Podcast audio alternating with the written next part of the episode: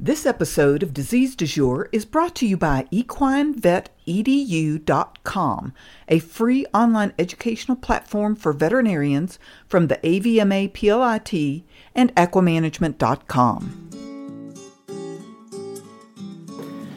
Hello, and welcome to Equimanagement's podcast, Disease Du Jour, where each podcast will delve into the research and current best practices for a variety of equine health problems with equine industry experts. I'm your host, Kimberly Brown, publisher of Equimanagement. Today's guest is Dr. Tom Chambers, a professor at the University of Kentucky's Gluck Equine Research Center, who focuses on the study of infectious disease, especially equine influenza and equine herpes virus. Dr. Chambers, who's been at the Gluck for nearly 29 years and who studied avian and human influenza viruses for 10 years before that, has been in the forefront of equine influenza vaccine research including that done for Fluavert IN. He's currently doing research on a second generation modified live virus flu vaccine. He heads the OIE Reference Laboratory for Equine Influenza at the University of Kentucky, and many of the virus strains in current equine influenza vaccines came from Dr. Chambers' laboratory. Chambers received his bachelor's from the University of Notre Dame in 1975 and his PhD in microbiology from the University of Notre Dame in 1982. Thank you, Dr. Chambers, for joining us today to talk about equine influenza. Thank you, Kim, for inviting me. It's a pleasure. I think we'll start this morning about what do equine veterinarians need to know about influenza? Well, the uh, the critical thing is that it's a highly contagious disease. It, it's not necessarily a deadly disease. Um, even in in uh, um, naive influenza naive adult horses that that uh, we experimentally give the flu, we can make them sick, but we've never been able. Well, we haven't tried either. We've never actually killed one that way. Um, in newborn foals, it, it can be deadly. If, um, if they have a, failure passive transfer, then an influenza infection can be deadly. Um, in uh, third world countries, we, we often hear about um, deadly outbreaks of influenza, and um, my inclination is to attribute that to um, late diagnosis and and maybe substandard veterinary care. But in the United States, it's um, uh, influenza in horses is, is very much like influenza in humans. So, what are the dangers with flu in horses? As I said, it, it is highly contagious. It can, uh, even though it, it doesn't kill, you know, it can knock a horse um, off its feet. It can um, um, prevent its being uh, trained effectively, can prevent it, its being used for work um, effectively. Basically, it, it puts the horse in the stall for a prolonged period of time. Uh, our recommendation is uh, a rule of thumb is that for every day of, of fever, the horse should be stall rested for a week that can mean quite a bit of time loss for some of these competitive horses. So we know that influenza, you've, you've taught us over the years, this changes. You know, why is that important to know as a veterinarian?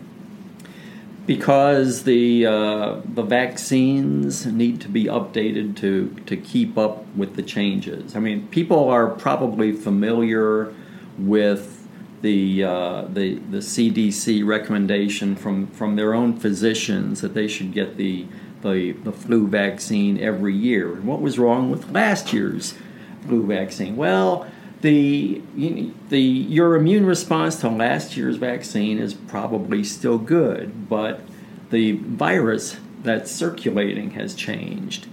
Uh, and so the vaccines need to be changed to keep up with it. Now, fortunately, for equine influenza, it has um, not changed um, very fast. I have to say, it's not changed as, as fast as I thought it would.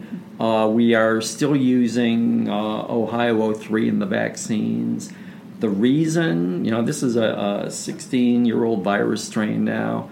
The reason is because we do not have the uh, epidemiological evidence to support um, a, a, a, change. It, it seems like the, the new virus strains that are in circulation, they, they have um, some differences from Ohio 03, and every year there are some new differences.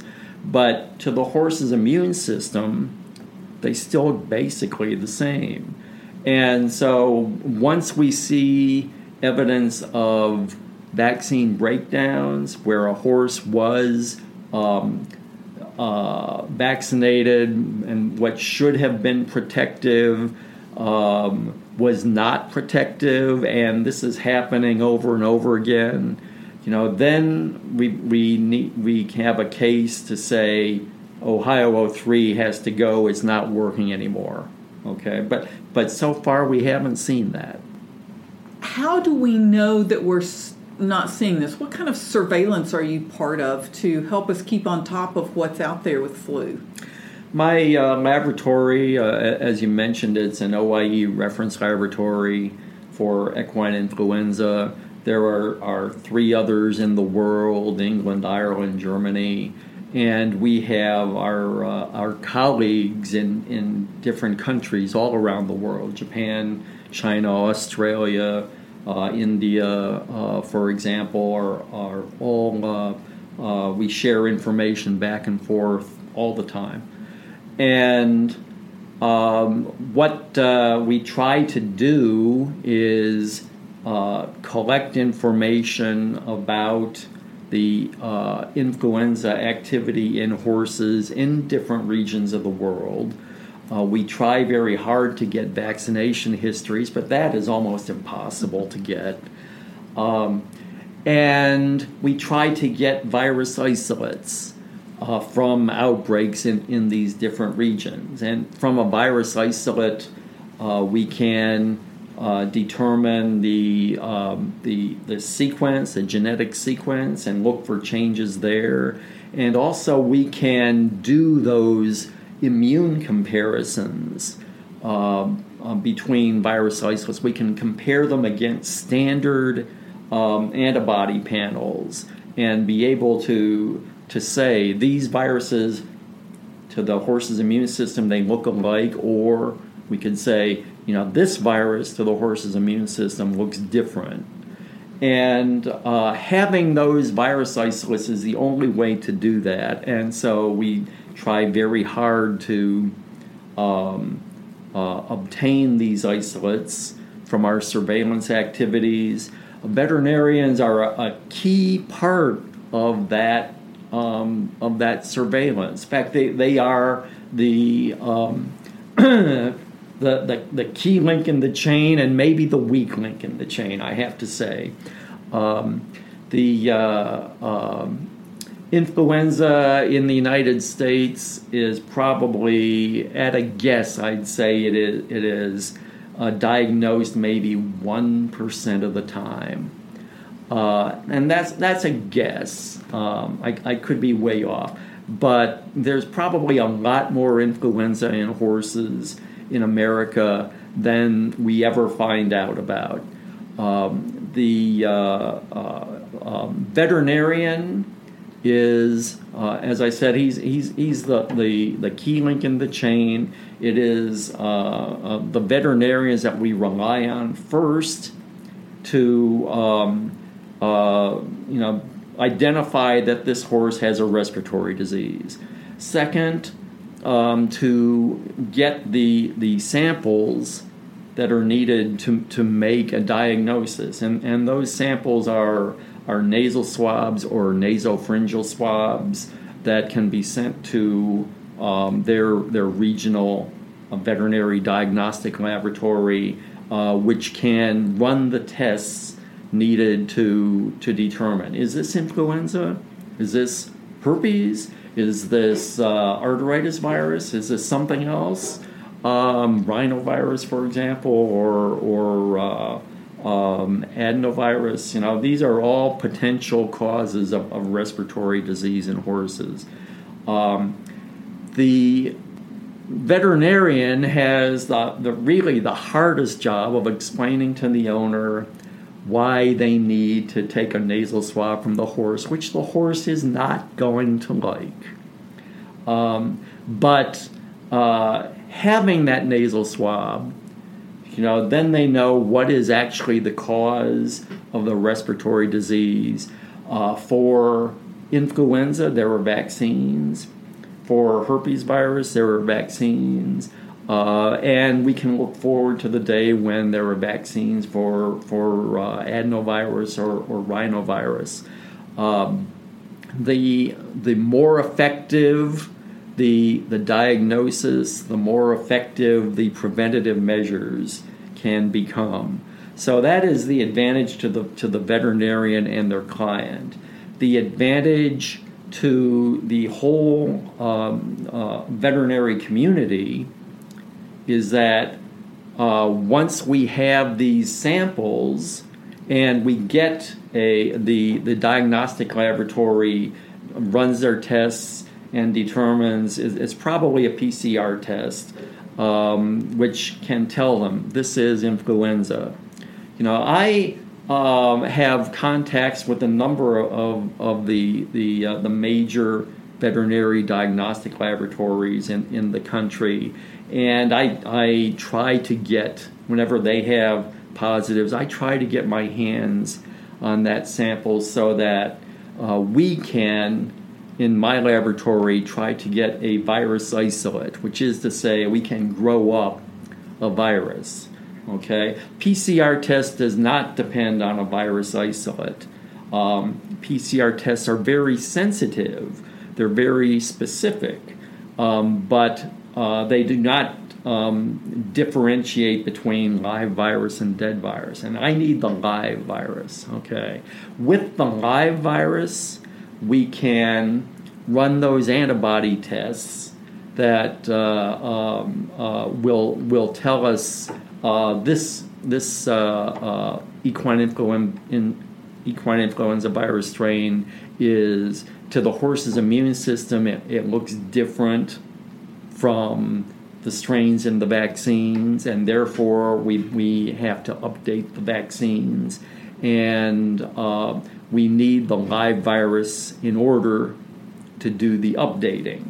So, companies, not just in America, but around the world, uh, look to, to my lab uh, and two or three other labs around the world as sources for uh, the, the viruses that they need to make the the vaccines and to and to update the vaccines so that they are um, in sync with the the viruses that are circulating and, and causing disease outbreaks. So what you're encouraging is if a veterinarian has a respiratory disease of unknown origin, to go ahead and get that horse sampled and sent to his local diagnostic lab so that if it is influenza, it can help in this surveillance. That's exactly right. Is there a best way to take these samples and get them to the lab to make sure the virus survives since you need live virus? Well, yes, uh, and um, as I said, the horse may not cooperate, um, but there are uh, um, there's nasal swabbing and what we call nasopharyngeal swabbing, and the horse doesn't like either. I have to say, it's a, from the horse's point of view, nasopharyngeal swabbing is just as bad, but um, uh, the we get ten times as much virus out of a nasopharyngeal swab, and that means that the sensitivity of the testing is, is going to be that much better. Uh, be, be, each each diagnostic test has a limit to the sensitive sensitivity, and uh, the um, you know the better quality sample, the the better the test result, the more trustworthy the test result is going to be. Okay, you will get fewer false negatives with a better quality sample, whereas with with a, a poor sample, let, us say you. Um, uh, you know, let's say the horse is, is really throwing a fit, and the, the best you can do is, is maybe scratch the, the, nostril a couple times with a, a tiny little Q-tip and throw it in a tube and send it to us. You know, they so there's not going to be very much virus on there, and so the the chances of of the the test detecting it go down, and and you have uh, potentially a false negative test result. Um, if you can actually do a nasopharyngeal swab, the swabs we use are 40 centimeters. That's two and a half. That sounds like no. That's that's about one and three quarters feet long, something like that. And they they go about a foot up the horse's nose, um, and at the uh, the uh, the end of the swab is is a big ball of of, of uh, rayon or, or dacron, something like that, and you know they are designed to collect a lot of virus the that is the best sample we can get from a horse. Um, once it's uh, removed from the horse's nostril, it has to stay wet. Uh, if it dries out, then again you're you're losing um, virus, and so the, the chances of uh, uh for PCR that won't matter quite so much, but the chances of a successful virus isolation go way down once the sample dries out.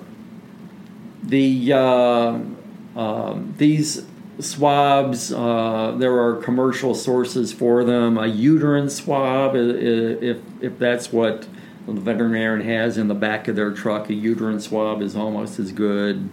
Um, if uh, um, if all they have are like uh, like Q-tips, my suggestion would be to use like three Q-tips at once. Okay. The um, other danger with Q-tips is if, if you really try to stick them far in, you better not let go. You know, because a horse can it can actually inhale a Q-tip way back in, in the nasal meatus, and then you have to fish around with with with long handled forceps or something to get it out again. You'll need to sedate. Don't don't do that. Um, better to use a, 40 centimeter swab, uh, uh, and so you have something to hang on to. Um, to keep it wet, you can use. We have our own um, virus transport medium, which which is uh, um, can be uh, obtained uh, from from different sources. Um, it, it's basically cell culture medium. Um, if the veterinarian does not have that in the back of their truck, they probably have sterile normal saline solution. Use that, okay? Or if you have lactated Ringer's solution, use that, okay? Don't use plain water. Um, because once again, that is, that reduces the chances of a successful um, virus isolation. But anyway, use enough fluid, like sterile normal saline solution, to keep all the the the working end, the the tip of the swab wet. And so, uh, um, you know, if you have uh, some kind of, of, of tube that uh, that you've put it into, you know, and, and, you cut off the, the tip of the swab to fit into this tube, and, and then use enough liquid to, to basically to fill the tube. Okay, and don't uh, don't take a chance on it drying out. All right. Um, at the diagnostic lab, you know they will uh, be able to obtain. There'll be plenty of sample for them to be able to obtain what they need to to run their tests, uh, and then there will be plenty left over that uh, they can send along to me. Okay, and what we do is uh, we use either embryonated eggs or um, uh, uh, a, a, kidney cell line that, that we keep growing uh, to do the virus isolations and uh, you know we're not successful every time. I mean, there, there's always um, uh, how to how to say it. It, it, it is a, a very insensitive method compared to PCR. And so the, the days when diagnostic labs depended on getting a virus isolate to, to call it a positive are, are thankfully long over. Um, there was too many too many false negatives that way. But for us, you know, we can uh, try over and over again on the same sample, or we can do what we call blind passes uh, to try and amplify a, a very weak initial result. Uh, and so maybe, um, let's say, uh, 25 to 30 percent of the time, we can successfully get a virus isolate and characterize that, see what is different about this virus if the the diseased horse had been vaccinated, we'd really like to know the vaccination history. If it were if it had been uh, vaccinated, you know, just a month or two ago, you know, that is a bad sign that the vaccines are, are no longer protective. Six months ago, it gets really iffy. Um, if it, if it was a year ago, you know, then then it's probably the vaccine is is not to blame. Um, and uh, you know, and there's a lot of horses that that uh, never or seldom get vaccinated. So having a a, uh, a uh, keeping a horse well vaccinated with, with up to date vaccinations not not just the vaccine itself, but but the vaccination schedule are are important things uh, uh, for veterinarians to keep in mind for influenza. The vaccines themselves are are much better today than they were when I first started working in this field. I, I remember when. Um, uh, I, I, came to the Gluck Center and was talking to practitioners, and the word back then, this was like 1992 and thereabouts, um, the, uh, the, the word back then was, was, that the equine flu vaccines were like, uh, you know, you could pour them on the ground and they'd work just as well. Okay, it was like injecting water. That that was the the common wisdom back then. Today, the vaccines are actually um, good at inducing immune responses in the horse. Uh, there are still issues, um, unsolved issues with, with the vaccination schedules. Um, and so we could say in adult horses, those issues are not such a big problem in young horses, weanlings, six month to twelve month old horses, they there are still problems, and it's it, that becomes the horse's fault, the weanling's fault. That um, uh, you know we're we're trying to find identify a vaccination schedule that will keep them immune for at least six months, and that's been hard to do because in in a, a, a, young a juvenile horse what we find you'll vaccinate they'll get a good response and then that response just decays right away really quickly and so um, three months later you're back where you started from uh, so that that is still an area of, of study. What is the best vaccination schedule for for juvenile horses? We we call this the uh, our, our jargon for it is the immunity gap. Um, that has to somehow, uh, you know, we want to, to keep the antibody levels up in these juvenile horses, but the antibody levels don't want to stay up. Um, so, as I said, in adult horses, it's not such a problem. Once, especially once a horse gets to be four or five years of age, uh, then um, their their antibody levels tend to stay fairly stable. Um, the uh, and so the immunity gap do, does does not uh, um, exist in in these adult horses. Okay, but uh, a horse that's going to the sales for the first time or going to the, the training center for the first time, where they're going to be exposed to a lot of horses they haven't seen before, you know, that is um, a big it, it's a schoolyard disease for them. Okay, it is a, a, a, good way to pick up a lot of bugs, a lot of germs, and influenza is probably going to be one of those germs. And and so at that point, um, where they really need to be well vaccinated. We have to make sure that they haven't somehow fallen into the immunity gap at that point. So, for equine veterinarians, we, we discussed the younger horses that have competition horses that are traveling to shows.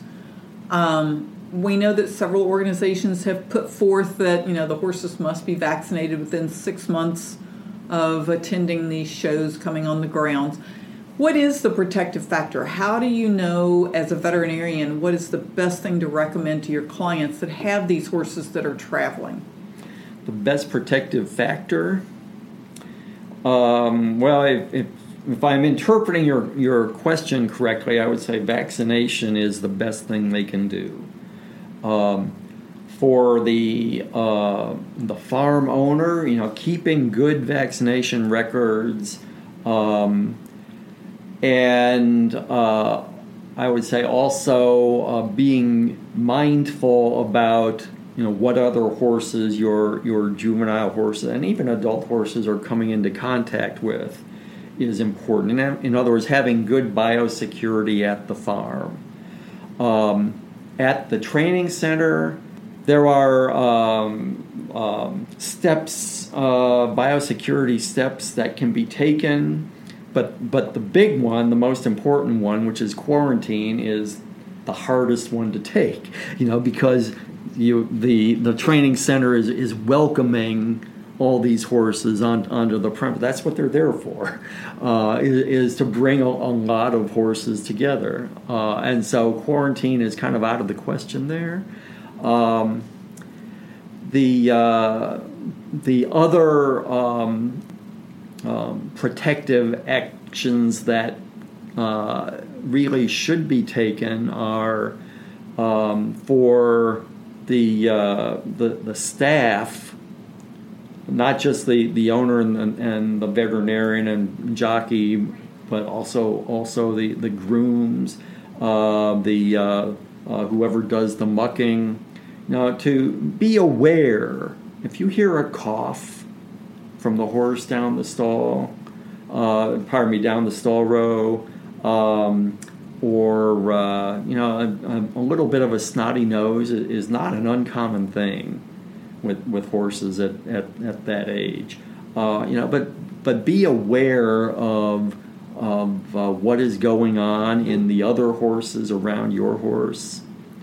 Um, if necessary uh, uh, you can um, uh, perhaps take take steps to increase your own biosecurity. Washing hands is a big biosecurity measure that so frequently gets uh, underutilized in horse operations. Um, but uh, there are other things like uh, like uh, um, don't share tack, don't share water buckets um, uh, things of things of that nature. You know that uh, that that can be done. You know as as steps towards biosecurity. But it's kind of the, the training center is kind of an environment where absolute biosecurity to me seems impossible, and and maybe. Uh, uh, maybe your listeners might have some some uh, better answers to that question than I have. I guess my last question for you is if we pull the curtain back on equine influenza research and can peek into where you want to look down the road and where you would like the protection for equine influenza or the research to go, what's in the future for equine influenza? Pipe dreams? Yeah. Uh, a pipe dream, one pipe dream would be a universal vaccine. The, the idea behind the universal vaccine is that it, should never need updating.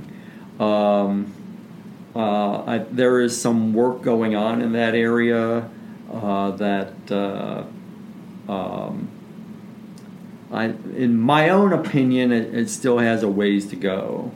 And I, I, my suspicion, one of the things I've, I've learned in, in a, a career of studying influenza viruses is, is don't say anything is impossible for influenza virus. Uh, uh, can influenza virus figure out a way around a universal vaccine? I would not say that's impossible.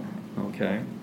Um, the uh, uh, other um, advances would be uh, a system of updating the vaccines that is, is much more um, efficient time wise than than what we have. I mean, right now, if if the uh, OIE and our, our equine influenza expert surveillance panel were to recommend a, a change in the, the virus strains used in the vaccines, it could be three or four years before vaccines actually appeared on the market with those changes. And it would be really nice if we could cut that down to one year, eight months, six months. Uh, and the um, you could say basically it's a money issue that that strain changes cost money, and for uh, animal vaccines and, and horse vaccines in particular, there's not that much money to support those kinds of changes. But uh, um, maybe uh, technology can find a way to to uh, to uh, push that, that, that dream along.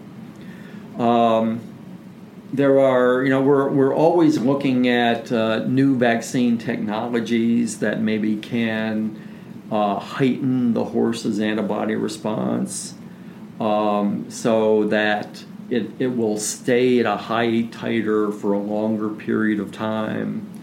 Um, that maybe can uh, trigger um, these uh, these longer, higher antibody responses in juvenile horses to close the immunity gap. Um, that uh, maybe our our uh, you know like the universal vaccines are are not as um, uh, dependent on being a good match between the vaccine strain and the circulating strain. So there have been, and, you know, as I, as I said, the vaccines are a lot better now and than they were 30 years ago, and we can hope that they'll continue to get better. Well, thank you very much, Dr. Chambers, and we appreciate you joining us today and talking about equine influenza. And, and uh, this has been Kimberly Brown, the publisher of Equimanagement, bringing you our latest installment of Disease du Jour. Please join us again.